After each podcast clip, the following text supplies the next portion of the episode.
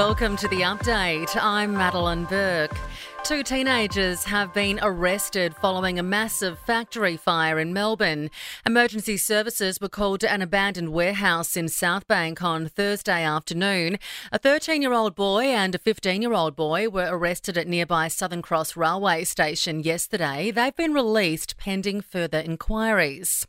At least 20 public servants could face civil or criminal action as a result of the Robodebt Royal Commission. More than half a million people were wrongly sent computer generated debt notices over four years. Kath Madgwick lost her son Jared and says those responsible should be held to account. If they've done something that's illegal and criminal, I think they just should be like any other person. They should be charged. They've rolled out this system without any duty of care so that, you know, they anybody in society has to take consequences for their action. PM Anthony Albanese says the report shows Robodebt to be a gross betrayal and a human tragedy. The RSPCA and animal shelters are feeling the pressure as the cost of living crisis hits pet owners. Many owners are struggling to provide the necessary care to their pet, and reports of animal cruelty are on the rise.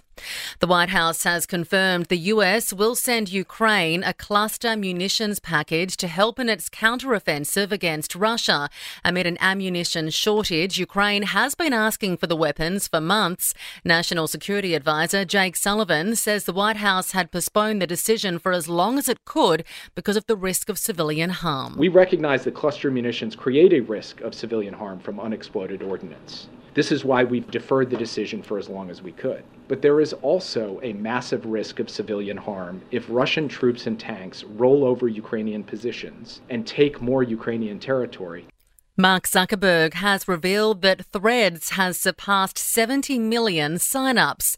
The new app is similar to Twitter and has been pitched by Meta bosses as a friendly alternative. Sport and entertainment are next. In sport, Australia leads England by 142 runs with six second innings wickets remaining after a dramatic day two of the third Ashes test. Opener David Warner was out for one run while Steve Smith went for two. In NRL, the Raiders have survived a second half comeback from the Dragons to seal a 36 to 26 win. The 10 point margin marked Canberra's biggest victory from 11 wins this year. In AFL, Collingwood is set to be without Will Hoskin Elliott for up to a month after he broke his hand in last night's 12 point win over the Western Bulldogs. The 29 year old was substituted out of the game at half time.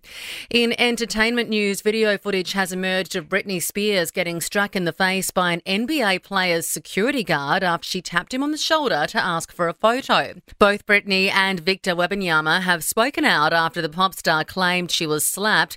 Britney has described the situation as a traumatic experience. And that's the latest from the Nova podcast news team. We'll have another episode of The Update for you tomorrow.